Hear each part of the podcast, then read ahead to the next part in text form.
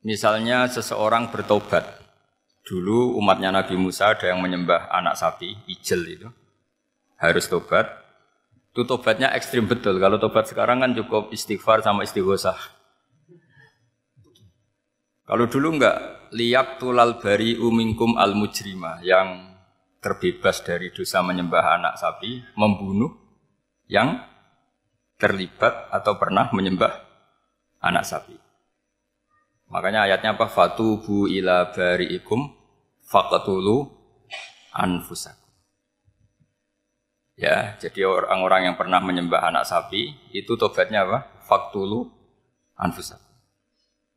Eh, sebab itu semua ulama berkewajiban menerangkan nasa mansuh. Sampai Sayyidina Ali suatu saat ada mubalek atau ustadz itu ngajar di masjid ditanya, kamu tahu nasa mansuh enggak? Enggak tahu. Terus kata Sayyidina Ali, berhenti jadi mubalek, lisensinya dicopot dicopot kemudian halak tawa ahlak ta kamu rusak juga merusak. Kenapa demikian? Logikanya begini. Semua nabi itu kan panutan. Saya ulang lagi ya semua nabi itu panutan. Tapi kalau kamu tidak tahu nasaman so jangan-jangan kamu ikut nabi sebelum kamu yang nasahnya itu syariatnya sudah apa? Mansuhoh sudah di nasah. Itu kayak kasus Sunda Wiwitan itu itu gak mau punya Nabi Muhammad karena kurang keren, kurang sepuh. Nabinya langsung Nabi Adam. Resikonya adalah beberapa aliran sesat itu, aliran yang kurang benar itu. Zaman Nabi Adam kawinan otomatis sama saudaranya. Lalu, masa sekarang kita membolehkan kawin sama apa? Kalau sama Nabi Adam mau tidak mau. Karena yang cowoknya ya bin Adam, putrinya binti Lalu Allah bikin satu sunnah yang suami istri itu harus beda, yaitu satu kandungan itu melahirkan satu pasang. Dan mulai dulu memang pasangannya orang jelek itu orang cantik. Makanya agak sial itu yang perempuan-perempuan itu. Memang mulai dulu gitu. Kalau cantik itu kesunatannya dapat jelek. Nanti sama-sama masuk surga.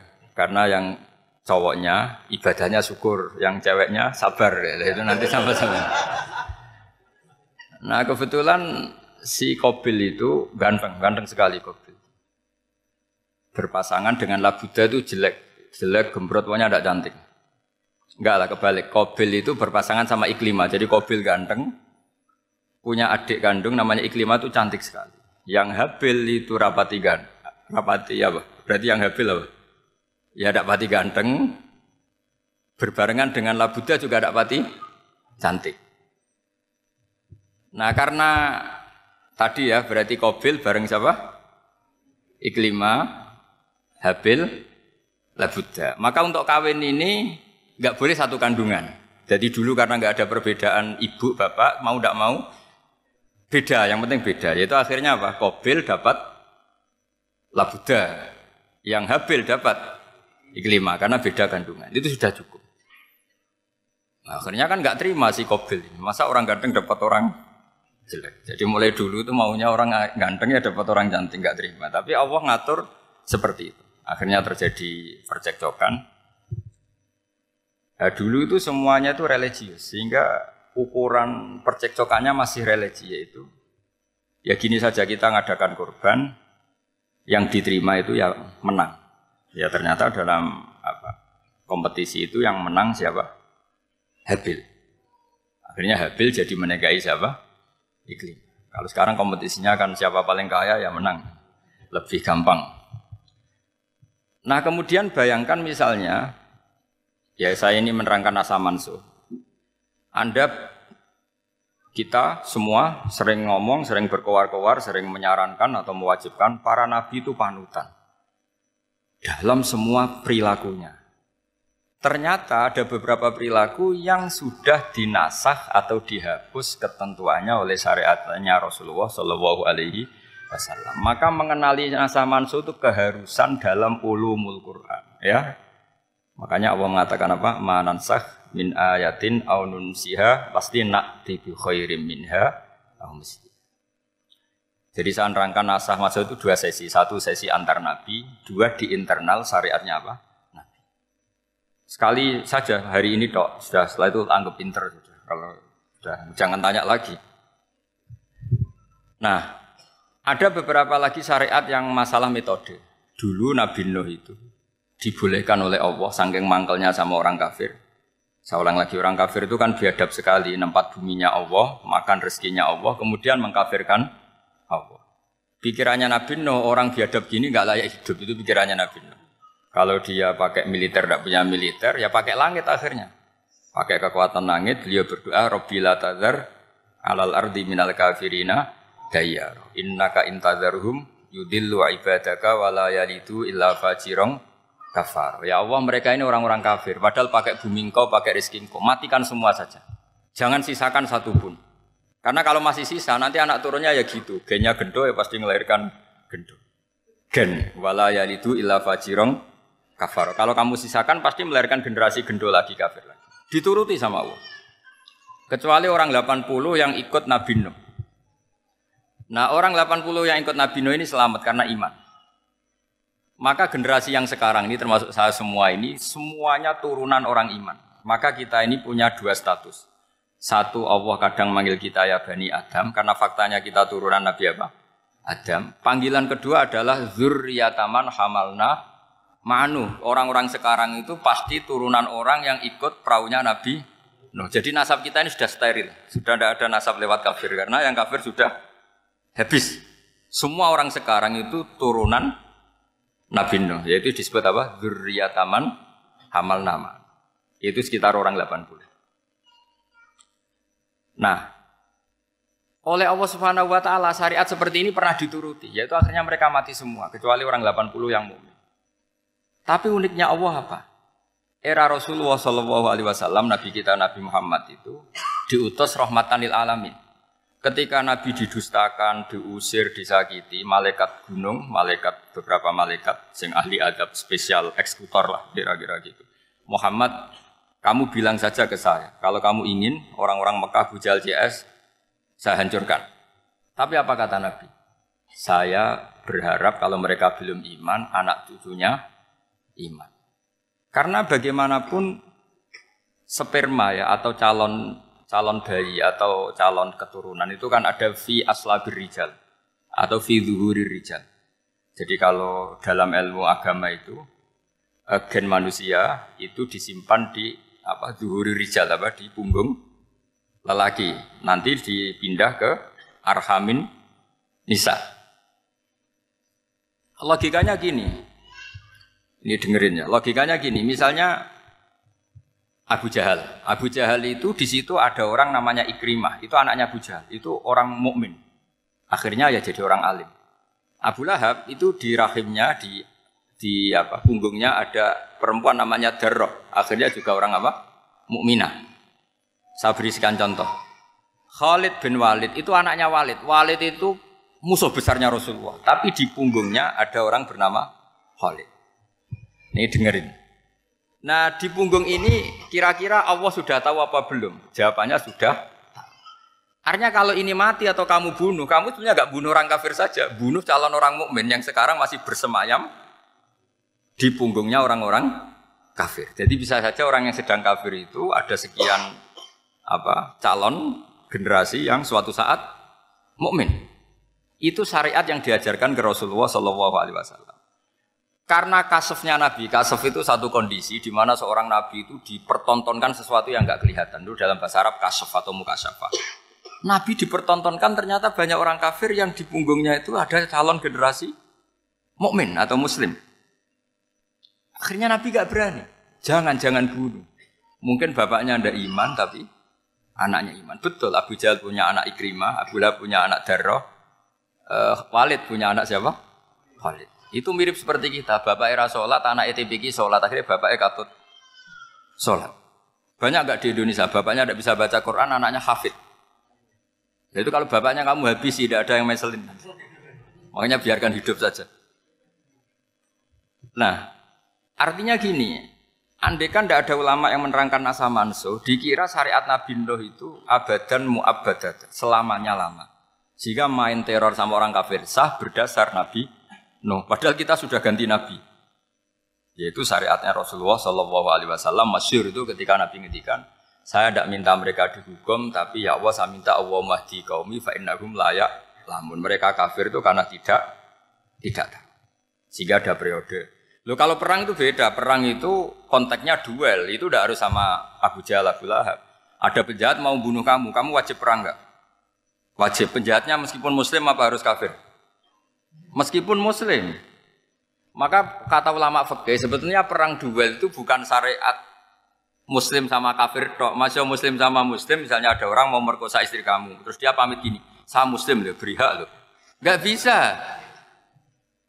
Saya penjahat loh, muslim. Jadi kamu gak boleh merangin saya, ngelawan saya. Saya kan muslim. Gak bisa, tetap harus di dilawan. Makanya kata ulama-ulama fikih, pertarungan sama musuh itu tidak harus sama orang kafir. Orang muslim pun yang mengganggu kehormatan kita, misalnya mau merkosa istri Anda, itu harus dilawan. Makanya Nabi ngendikan mangku duna mali bahwa syahid, mangku duna harimi bahwa syahid. Orang yang mati karena membela kehormatan keluarganya atau hartanya, maka dia mati syahid. Dan penjahat yang mati ini muhad darun damu, diabaikan sehingga nggak nggak kena kisos, membunuhnya nggak kena. Misalnya ada penjahat mau bunuh kamu, kamu duel menang, kamu nggak kena kisos karena ini muhadarun damu, diabaikan kehur matanya. Padahal dia muslim, apa? Muslim. Ini perlu. Jadi ini mengaji ini agak jelimat, tapi gampang. Kan kan kalau paham nggak paham selesai, jadi yang nggak baca selesai itu. Sehingga kalau nggak ada nasaman, so maka orang selalu berpikir, pokoknya yang ikut Nabi. Lah itu bahayanya kalau anda tidak tahu detail, jangan-jangan syariat yang kamu ikuti itu syariat yang sudah berstatus mansuhoh telah dicabut. Dan itu banyak. Makanya kata Sidin Ali ketika ada orang ngajar gak tahu nasa mansuh halak tawa ahlak tak kamu rusak dan merusak orang. Seperti tadi pernah ada kawin itu satu turunan yaitu era Nabi Adam. Masa kita sekarang kawin sama satu turunan kan gak mungkin. Ya kan pernah ada membumi hanguskan orang kafir yaitu syariatnya Nabi No, itu dihapus oleh syariatnya Nabi Ibrahim dulu. Yaitu Nabi Ibrahim menghentikan apa? Faman tabi'ani fa innahu minni wa man asoni fa innaka ghafurur rahim. Ya, kalau orang ikut saya ya Allah ya pasti golongan saya. Kalau yang masih maksiat, masih balelo, saya berharap engkau ampuni. Akhirnya banyak orang kafir tobat. Coba era Rasulullah itu semua orang kafir Mekah itu kafir. Nabi belum wafat. Itu sudah ada 1004 114 ribu mukmin semua. Jadi Nabi menangi mayoritas orang menjadi mukmin dari mayoritas kafir. Yaitu disebut waro'aitan nasa yadkhuluna fi dinillahi afwaj. Andai kan Nabi Muhammad pakai syariatnya Nabi Nuh, bisa nggak mengislamkan orang sebanyak itu? Nggak bisa kan? Maka ini penting mengenali nasa mansuh. Jadi periode corong Jawa maksud no tuntas. Robila tadar itu, pasot tuntas itu menghabisi itu, itu habis di periode Nabi siapa? No, syariat itu sudah nggak dipakai lagi. Yang dipakai apa? Faman tabi'ani fa innahu minni wa man asoni fa innaka ghafurur rahim. Lah Nabi Muhammad ini nabi yang kena khitab anit tabi millata Ibrahim Hanifah. Jadi masternya Nabi Muhammad itu mentornya Nabi Ibrahim. Sehingga syariatnya ya faman tabi'ani fa innahu minni wa man asoni fa innaka ghafurur rahim. Tidak syariat Rabbila tadar alal ardi minal kafirina daya. Jelas ya, jadi mengenali nasa manso itu penting sekali karena kalau ndak Anda halakta wa ahlakta, kamu merusak diri kamu sendiri juga merusak orang lain karena menfatwakan hukum yang sebetulnya sudah berstatus mansuho hanya berdasar itu kan syariatnya nabi-nabi dulu syariat yang apa syariat yang nggak pernah terhapus hanya satu usuluddin yaitu tahu hit itu sama tapi kalau syariat itu beda-beda. Atau furu'iyah itu beda-beda. Itu tadi saya beri contoh, era Nabi dulu kalau ada kewakilan najis, dipotong, dibuang. Era Nabi Muhammad di cuci. Orang kafir dihabisi oleh langit. Era Nabi Muhammad nggak boleh, bahkan didoakan Allah mahdi qaumi fa innahum layala.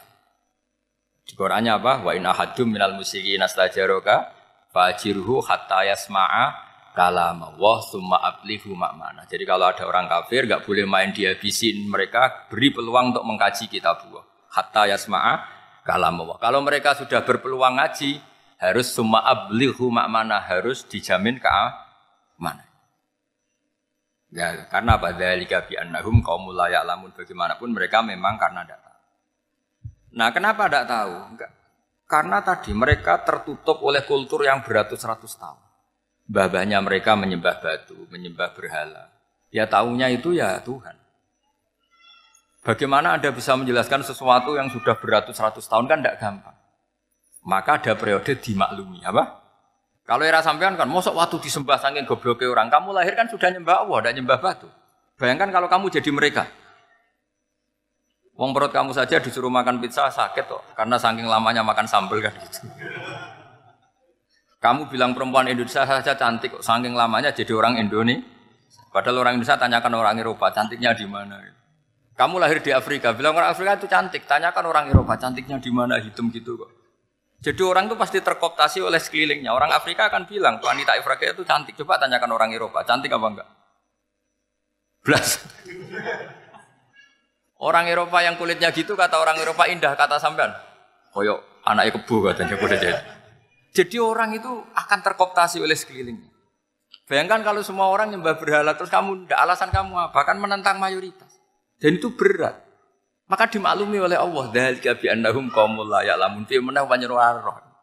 Nah, pemakluman ini yang mulai sekarang terkikis. Orang main pukul saja nggak mau ngaji. Nggak mau ngaji Quran secara kafah. Jadi fatwanya Islam kafah, tapi ngajinya Quran tidak kafah.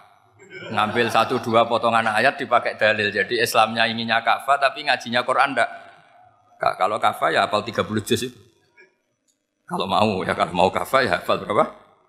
30. Makanya saya sering bilang, saya sering dinasihati orang.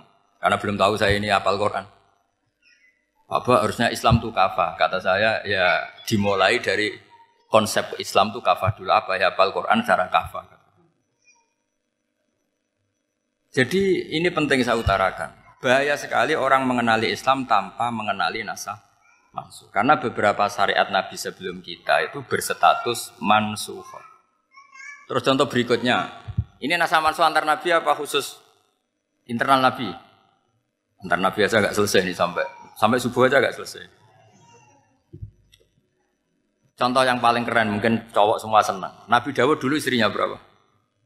99. Nah itu kalau masih halal itu kan berarti jenengan tuh punya istri berapa? Wah, kan ngeri betul. Punya satu aja repotnya gitu, apalagi berapa? Punya 99. Terus kamu bilang gini, ini kan syariatnya Nabi Dawud, Nabi kan bisa diikuti. Pernah ada periode di mana seperti itu boleh. Jadi makanya mau tidak mau ngenali nasah mansuh itu harus. Kalau ndak ya kamu masih berkeyakinan boleh beristri berapa?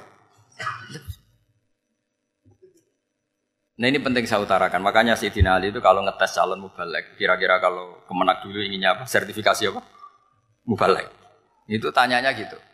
Uh, uh, Ta'arifun anas wal manso, kamu apa tahu nasa manso lah. Jawabnya si Ali, halak tahu ahlak tahu, kamu orang yang rusak. Karena tadi takutnya ada syariat yang sudah mansuho dipakai. Itu tadi misalnya kita ini tidak umatnya Nabi Nuh, tapi pakai syarat robila tadar alal ardi minal kafirina Terus ketiga begini, misteri manusia itu. Dan ini kita tidak pernah tahu sampai kiamat. Tapi ini ilmu harus kita diskusikan. Misalnya saya, saya ini namanya Bahaudin. Saya sekarang hidup sampai 2019 sekarang. E, kan hanya Allah yang tahu berapa turunan saya sampai kiamat. Dan statusnya kayak apa.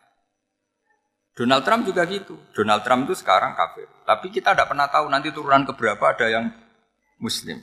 Lah turunan yang calon muslim ini diletakkan di mana kita tidak tahu. Yang jelas kalau kamu bunuh itu katut itu. Artinya gini, logika membiarkan orang kafir itu ya ada logikanya. Gitu.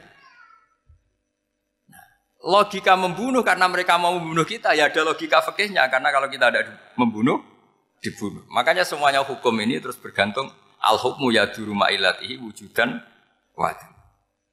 Di sini terus dipertemukan. Makanya semua nabi itu kalau yang namanya membunuh pasti pas perang saja karena ini kondisi yang memang pilihannya hanya dua kalau nggak dibunuh ya membunuh. Ada duel lah itu. Maka ini butuh kajian fikih dan orang nggak boleh subjektif dalam hal ini. Saya ulang lagi tidak boleh subjektif karena tadi Orang yang kamu katakan sekarang misalnya Zaid, kamu itu bodoh sekali. Kenapa bodoh? Tidak apal Quran, nggak pernah kuliah, nggak pernah ngaji. Ternyata Zaid ini bersemayam calon anak yang alim alama hafal Quran. Namanya Umar, tapi masih jadi sperma. Suatu saat Zaid itu punya anak alim alama. Kan banyak orang tidak bisa baca Quran punya anak hafid. Banyak nggak di Indonesia?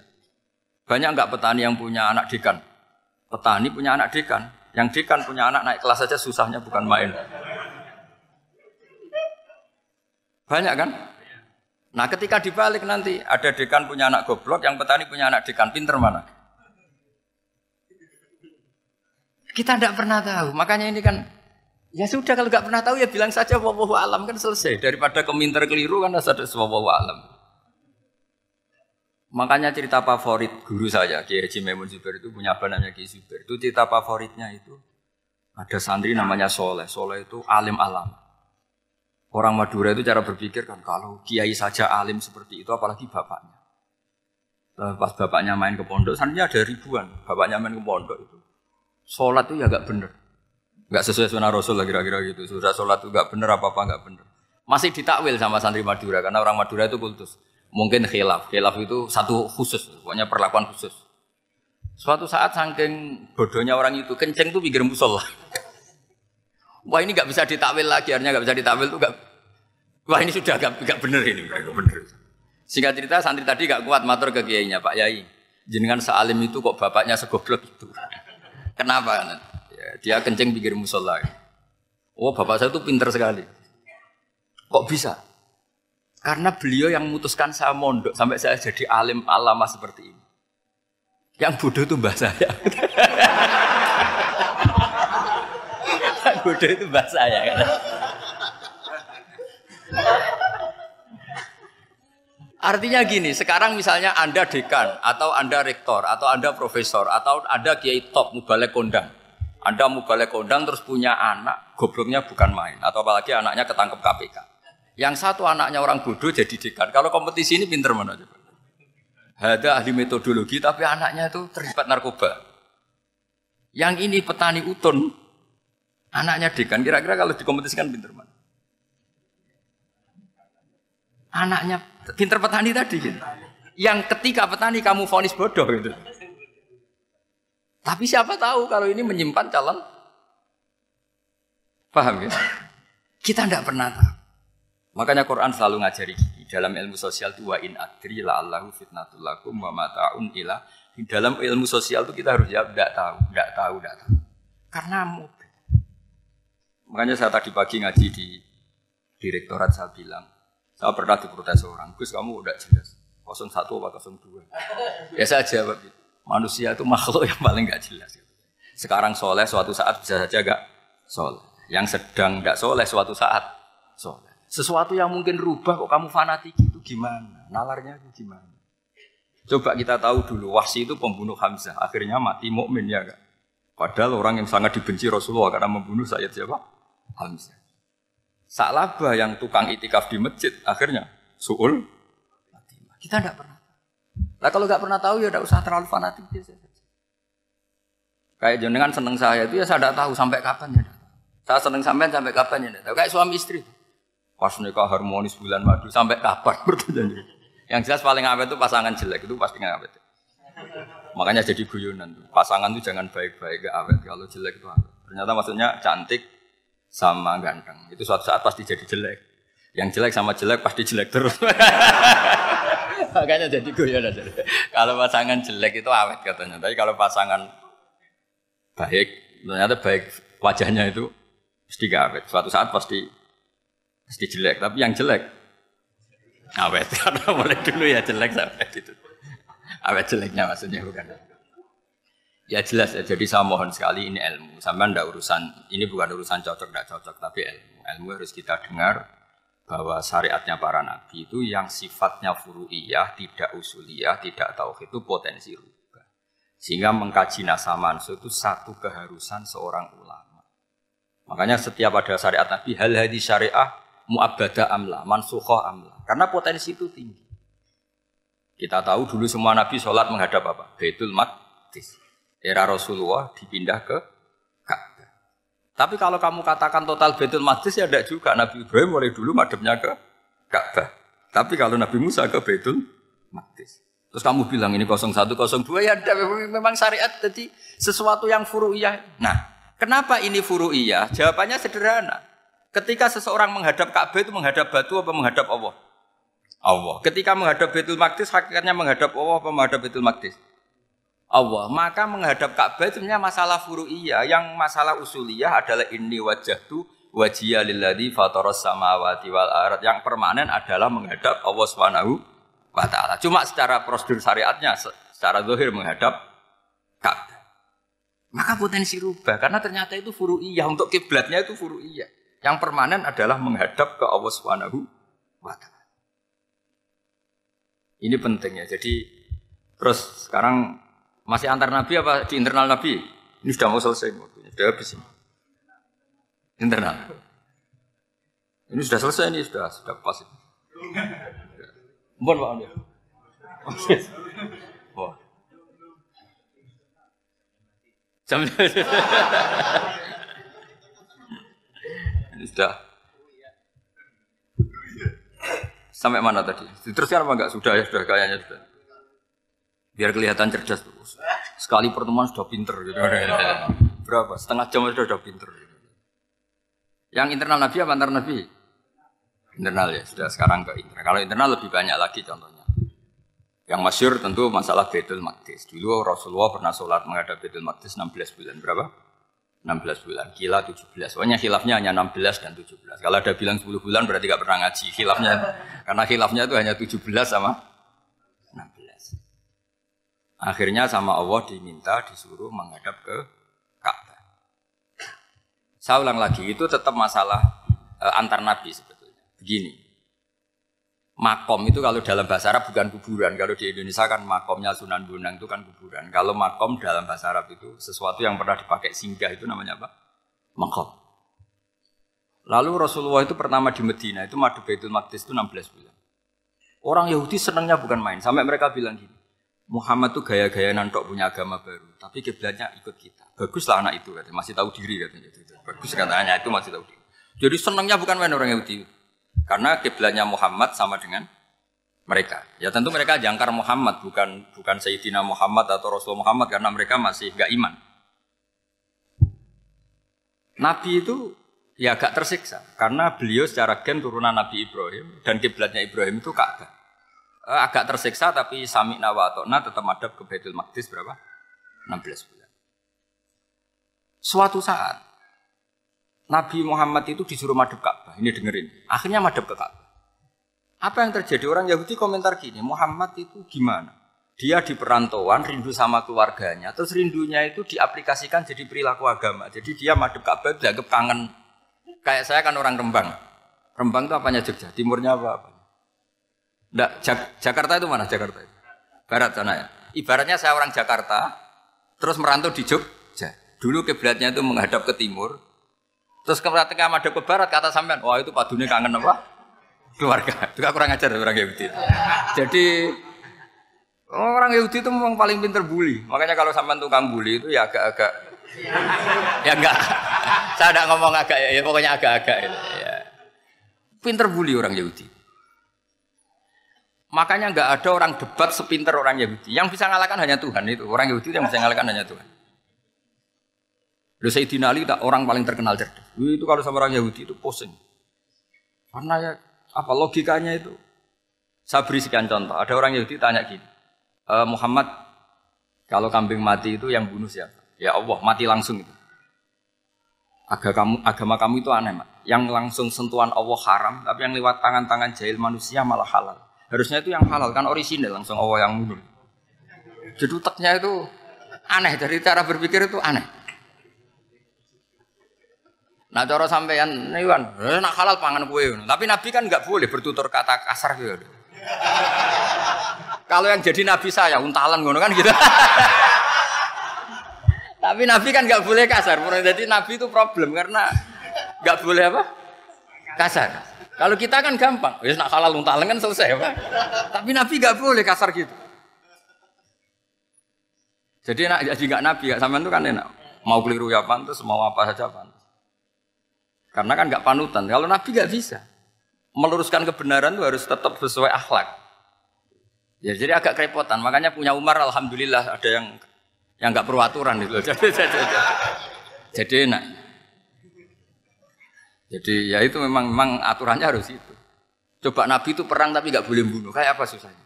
Beliau jadi sasaran tembak tapi nggak boleh bunuh. Kalau sahabat kan enak, duel, relax, santai, bisa tarung. Kalau Nabi nggak boleh. Makanya Nabi meskipun ikut perang terus gak ada sejarah orang yang dibunuh. Ya, hanya satu peristiwa itu pun dibaca orang kafir, ditangkis Nabi, pedangnya kembali ke dia mati. Tapi gak ada yang Nabi. Karena Nabi kalau pembunuh nanti itu terus kayak pendekar kan dengan susah juga punya Nabi kok. Habis perang saya Nabi tanya, Muhammad habis perang berapa? Seribu. ya repot juga punya Nabi mantan apa? Pembunuh meskipun yang dibunuh orang kafir tapi kan kayak apa ya? Fitrah manusia itu akan menolak kepemimpinan orang yang yang gitulah pokoknya nggak bisa diterangkan itu. Makanya Nabi itu nggak pernah bunuh, meskipun kayak apa musuhnya, tapi nggak pernah bunuh. Untungnya di sekeliling orang-orang yang tadi. Jangan bilang itu suka bunuh ya, pokoknya perang gitu ya. Perang dengan bunuh itu beda loh. Ya. Kalau perang itu fair apa? Sampai mana tadi? Nabi Ibrahim ya. Makom tadi saya ulang lagi. Nabi Muhammad menghadap ke Baitul Maqdis itu hanya Allah nuruti. Ini loh Nabi betul tahu betul bahwa di antara syariat adalah Baitul Maqdis karena semua nabi pernah berkiblat Baitul Maqdis. Tapi nabi ketika menghadap ke Ka'bah, nabi juga dibilangin sama Allah. Ini loh syariat yang benar karena Ka'bah juga kiblat sing aktaku, lebih tua ketimbang Baitul Maqdis. Maka disebut Ka'bah Atiko. Ilal ilal Baitil Atik. Kalau Quran bahasakan Ka'bah apa? Wal yatawafu bil Baitil Atik. Atik itu tua sekali. Ya, sudah.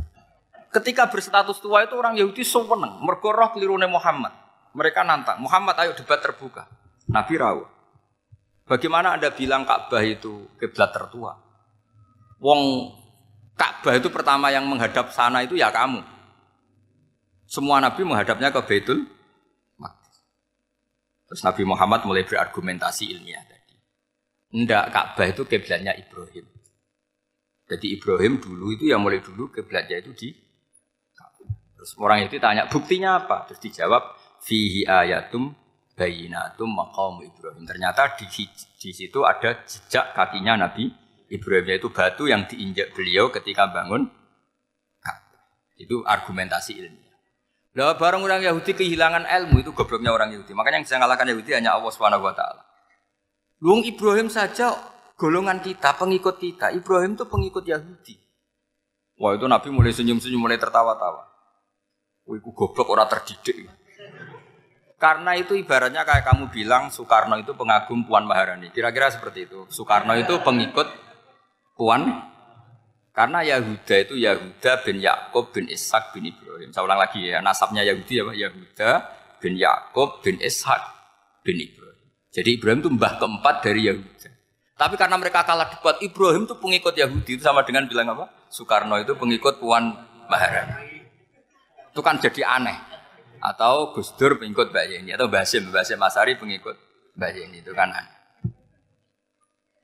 Wah, akhirnya sama sama Allah diingatkan. Makanya ada ayat ha antum ha ula hajatum fi malakum bi ilm falimatu hajuna fi ma lakum bi ilm. Perjanjian debat ini semuanya harus ilmiah. Tapi kenapa perdebatan Anda malah tidak il, tidak ilmiah? Karena orang Yahudi iftadohu malu semua. Wah semuanya Muhammad itu satu-satunya kekalahan orang Yahudi.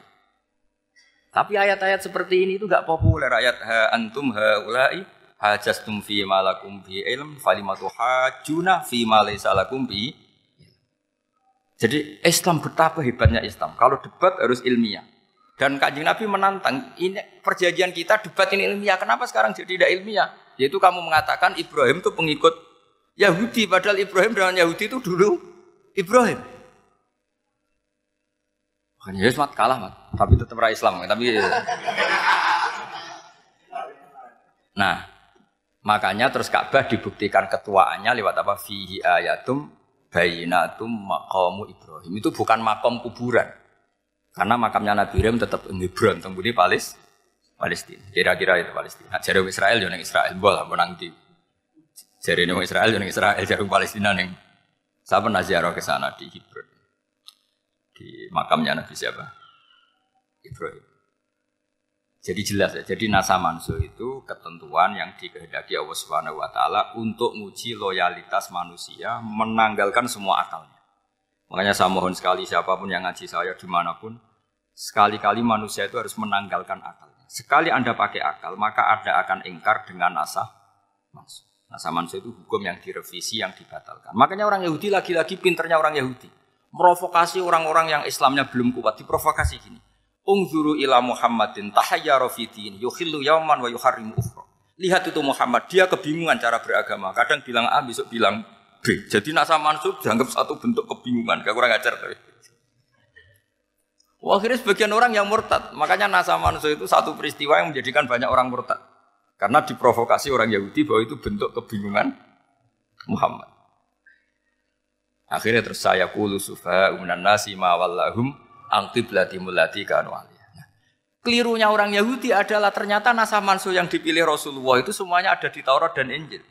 Termasuk di Taurat dan Injil disifati dan Nabi Yusolli ilal kiblatin bahwa Nabi ini akan bersolat dengan dua kiblat. Makanya tetap ditantang. Kul fatu bitoroti fatluha in kuntum. Kalau kamu tidak percaya bahwa saya ini orisinil, ayo bareng-bareng mengkaji Taurat. Tapi mereka tidak siap mengkaji Taurat. Karena Taurat semuanya mendukung Rasulullah Muhammad Shallallahu Alaihi. Fatluha in kuntum Makanya ini penting sekali ngaji. Jadi perdebatan itu macam-macam. Dan itu pinternya orang Yahudi. Ungzuru ila Muhammadin tahayyara ini. Yukhillu yauman wa yuharrimu Ini penting sekali. Makanya nasa mansu itu uji loyalitas. Itu Imam Malik kalau mencontohkan ke Imam Syafi'i. Saya berisikan contoh fakih. Ini saya melanggar waktu. Saya, saya, saya yang tidak mengesahkan diri saya. Ya misalnya ini ya, ini kertas saya bawa ya, ini kertas saya bawa. Terus ini tak kasih uang misalnya, uang seratus ribu. Atau kalau contoh Imam Syafi'i dulu dididik Imam Malik begini. Ya Syafi'i kalau kamu punya dua budak, dua pembantu, kalau dulu kan masih ada budak, eh, dua pembantu lah kira-kira. Seneng mana, yang cerdas sama yang goblok? Eh, seneng yang cerdas. Kalau yang nurut sama yang bantahan, seneng yang nurut. Lah yang nurut itu yang goblok. Makanya tinggal dibalik saja. Kamu tak beda ya. Seneng mana punya istri yang cerdas apa yang goblok? Coba coba. Atau ibu-ibu mbak-mbak ini, seneng mana punya suami yang cerdas atau yang goblok? Kalau cerdas gak bisa diakali. Tapi goblok nurut tapi ya kadang di sini-sini kan dengan sini. Nah, itu kan antar manusia. Masalahnya kita menghadapi Allah Subhanahu wa taala yang semua kita pasti bodoh. Kita menghadapi Allah Subhanahu wa taala yang semuanya kita pasti bodoh. Allah jelas ngendikan wa kanal insanu dzaluman jauhlah manusia itu banyak dolimnya. Dolim itu sifat mubalaghah. Kalau orang dolim sekali dolim, kalau sering dolum. Kalau jahil biasa jahil, kalau banget jahili jahul. Bahasa Arab kan gitu memang. Ghafir, pengampun biasa. Kalau ghafur selalu mengam, Uni, syakir. Makanya sifatnya Allah Ta'ala ikut, ikut wazan fa'ul semua. Ghafur, syakur. Atau diikutkan wazan fa'al. Kalau goblok biasa jahil, goblok banget jahal kan itu. Kafir biasa kafir, kalau kafir banget kafar. Ya, jadi wazan balaghah itu bisa fa'al, bisa fa'ul ya. Kafirin, kafar atau kafur. Paham ya? Malah kok malah ngaji nahwu. Ya tapi ini memang perangkatnya ya. Ini kan perang mau tidak mau, mau tidak mau. Makanya Misalnya Allah tidak suka kulla kafarin banget kafir ya Pak. Paham ya? Kulla khawanin banget khianati. Kalau khain khianat biasa, kalau khawan sering khianat. Nah manusia itu kata Allah apa? Doluman, wes banget dolimi, banget bodoh. Itu kalau yang ngarang hikam mencontohkan tuh gini, manusia itu pas bener saja salah, apalagi pas salah. Jadi manusia itu kata Imam yang ngarang hikam itu man itu kanat mahasinhu masawiyah fakih fala takunu masawihi masawiyah. Ketika baik saja buruk, apalagi ketika buruk. Coba kalau ada orang dermawan sama teman-temannya, tanyakan istrinya. Duit dihambur-hambur, sini konco ngalono bojo. Ya mesti gitu. Teman yang sering silaturahim ke teman-temannya, kata temannya baik senang silaturahim, tanyakan istrinya, oh meninggali wong. Jadi manusia pas baik saja ada buruknya. Apalagi pas pas buruk. Makanya dulu bapak saya ngajarin saya istiqomah ya apik ya. Tapi kadang-kadang nak keterusan itu istiqomah ngangkangi orang dia tidak punya kesempatan. Misalnya ada imam masjid, imami terus sampai tua sampai mau mati. Itu istiqomah apa tidak memberi peluang yang lain? Tidak jawab. Jadi itu manusia. Jadi pas baik saja buruk. Apalagi pas buruk. Kayak saya gini di sini ngajar baik, tapi saya ada tidak sopannya harus di atas. Padahal banyak orang sepuh ada Pak On, ada beberapa yang kan terpaksa nggak sopan. Tapi sama yang nyuruh, berarti sama yang dosa. Om kemarin-kemarin saya minta di bawah supaya ganjaran saya utuh. Ini gara-gara begini ganjaran saya ini agak terkredit apa? Debit ya terdebit itu. Terdebat itu karena karena itu. Saya teruskan. Jadi manusia itu punya sisi itu. Karena manusia itu dolum dan apa? Jauh bahkan al insanu doluman problemnya ini ngadepi Allah yang selalu pinter yang kita selalu boh misalnya gini kamu ditanya Allah ini contohnya Imam Malik ikla hadi sokhroh fa inna tahtaha dhahaban. Nah, coba apa bongkahan batu itu kamu angkat di bawahnya ada emas. Lalu budak yang pinter berlogika, oh disuruh buka itu karena ada emas toh.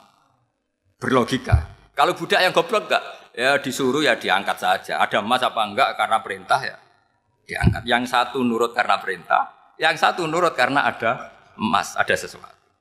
Logikanya suatu saat Tuhan tuh hanya bilang gini dok, iklak hadis sokro. Batu itu angkat.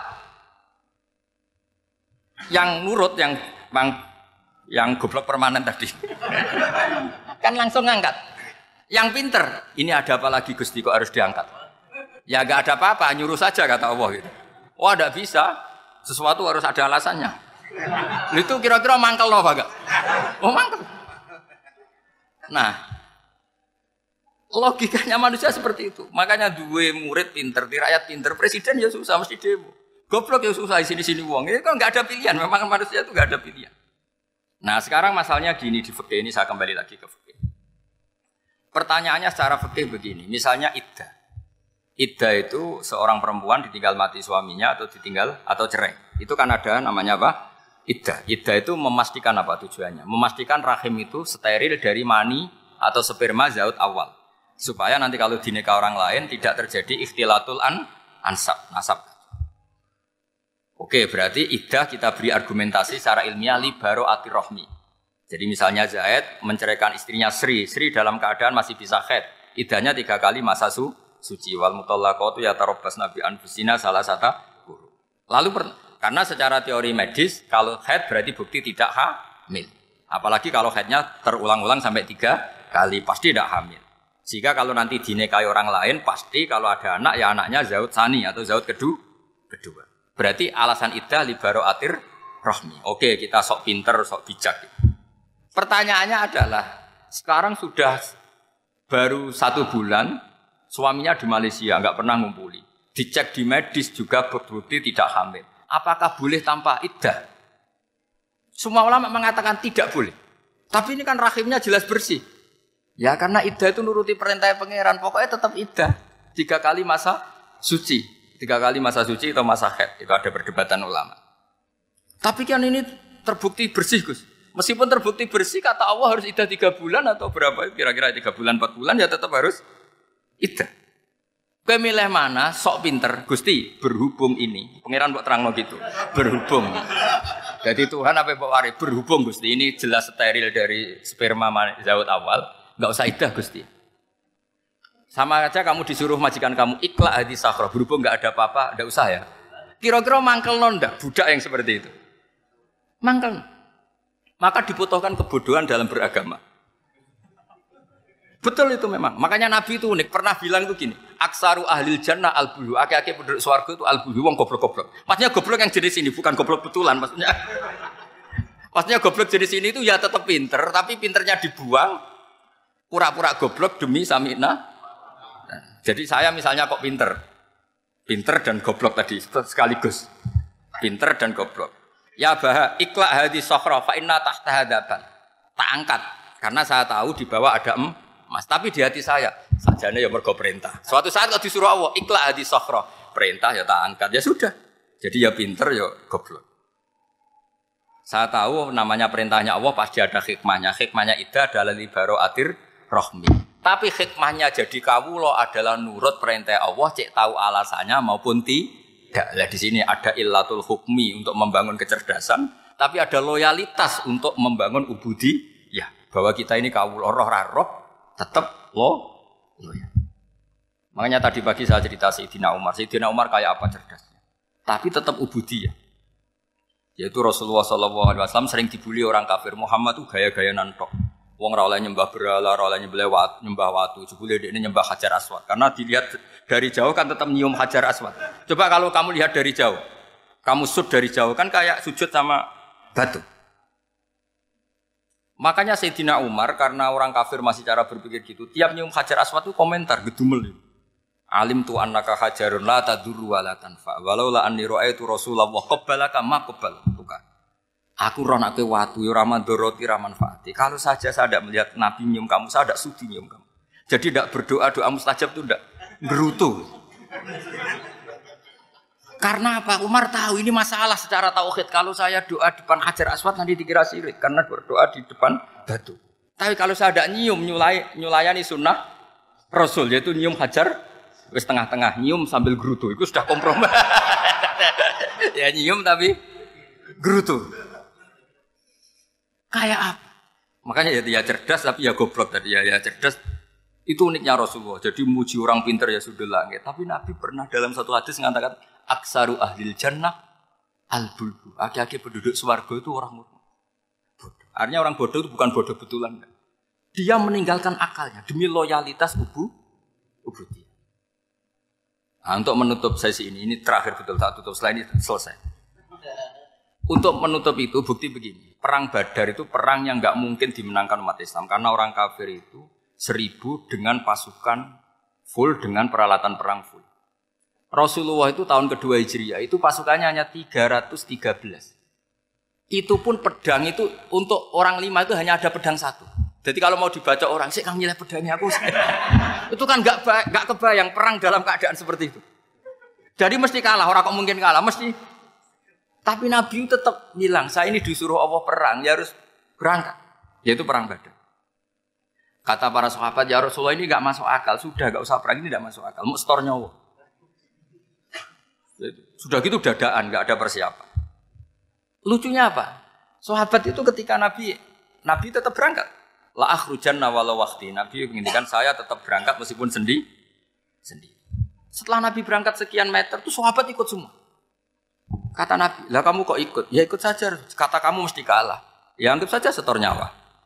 Demi loyalitas pada jenengan. Itu makanya nggak ada periode sebaik periode sahabat. Tapi yang gerutunya jalan. Karena gerutu ini bawaan ilmiah. Makanya kita loyal sama presiden. Tapi yang nggak cocok ya gerutunya jalan. Tapi bawaan mencintai Indonesia tetap jaga stabilitas. Itu bawaan cinta Indonesia, bukan cinta pejabatnya kadang. Gerutunya jalan, tapi bawaan loyal sama Indonesia tetap mengaku mengaku. Bawaan loyal sama Rasulullah tetap ikut perang, bawaan akal karena nggak masuk akal ya gerutu. Dan itu uniknya Quran itu mengapresiasi itu dan dianggap nggak masalah. Saya bacakan ayatnya. Kama akhrajaka rabbuka min baitika bil haqq wa inna fariqam minal mu'minina lakarihun yujadilunaka fil haqqi ba'dama tabayyana ka'annama yusaquna ilal mauti wa hum Peristiwa Badar ada peristiwa kamu itu keluar untuk perang. Sahabat kamu ngikuti, tapi mereka lakarihun, nggak seneng sebetulnya. Karena nggak masuk akal. Ya geremeng tapi ya derek. Yujadilu nakaflah. Mereka mendebat kamu dalam kebenaran. Jadi ya, Rasulullah wong perang karuan kalah jenengan lakoni alasannya nopo. Lah kok melok? Ya saya harus ikut jenengan jenengan Nabi. itu unik. Kalau orang sekarang mana mau kalau nggak masuk akal nggak mau melakukan. Coba misalnya istri kamu belajarnya dikurangi. Anggap saja petualangan latihan hidup di masa lalu. Gak mau. Padahal petualangan itu hal yang indah. Petualangan itu kan hal yang indah. Kan gak mau. Oh ngirit ayo alasan. Tapi lucunya kalau dijak camping bermiskin-miskin di hutan mau. Karena karena PDW. Tapi nak suami yang ngongkon. Ayolah seminggu ini kita model miskin. Anggap saja petualangan masa lalu. Gak mau. Karena pinter. Apa? Coba kalau bodoh. Ya ngono ya apa-apa Mas. Tapi resikonya nak bodoh, pas kamu sakit ya dibiarin. Karena dia melihat sakit kan biasa, namanya manusia. Jadi Makanya ini pilihannya susah hidup itu masih susah makanya ini. Jadi uniknya Quran gitu. Quran itu membolehkan psikologi manusia. Makanya Allah ngendikan kutiba alikumul qital wa huwa kurhul. Ya saya tahu kamu tidak suka perang. Allah yang akui bahwa kurhul apa-apa. Tapi ketidakserangan kita harus dilawan demi mengikuti Allah dan misalnya perempuan Allah juga gitu wa ashiruhunna bil ma'ruf. Gauli istri kamu muamalah secara baik. Kata Allah fa in karihtumuhunna fasa antakrohu syai'a wa ja'alahu fi khairam kasira. Mungkin ada watak yang kamu tidak suka, tapi di situ ada kebaikan. Allah ngaku yang namanya suami mesti ada watak yang nggak suka dari istri. Juga sebaliknya lebih banyak lagi yang suami istri kamu tidak suka watak kamu. Juga nggak suka hidung kamu, wajah kamu banyak lah yang nggak disuka. tapi demi kestabilan negara suami istri ini, mereka lo loyal justru itu bagus. Maka jagalah ilmu juga jagalah loyalitas. Itu yang perlu saya utarakan. Jadi makanya agama ini dibangun dua. Satu kecerdasan hikmah, yaitu ya al-hukmu ya duru ma'ilati wujudan wa adaman. Tapi juga ada ubudiyah, bahwa agama ini milik Allah. Maka sami'na wa Karena begini logikanya, saya ulang lagi masalah batu. Iklak hadis sokhro fa inna tahta adaban. Terus saya angkat. Pembantu saya ngangkat. Dia saya gaji atas nama apa? Nurut kan? Atas nama menemukan emas apa atas nama nurut? Nurut karena emas itu juga penemuan saya milik saya. Ngangkat batu yang nggak ada emasnya juga atas nama nurut. Jadi rapot yang saya berikan ke pembantu saya, saya itu tentang nurut dan tidak nurut. Saya kan tidak peduli dengan cerdas dan tidak cerdas. Itu kan tidak sesuatu yang menguntungkan saya.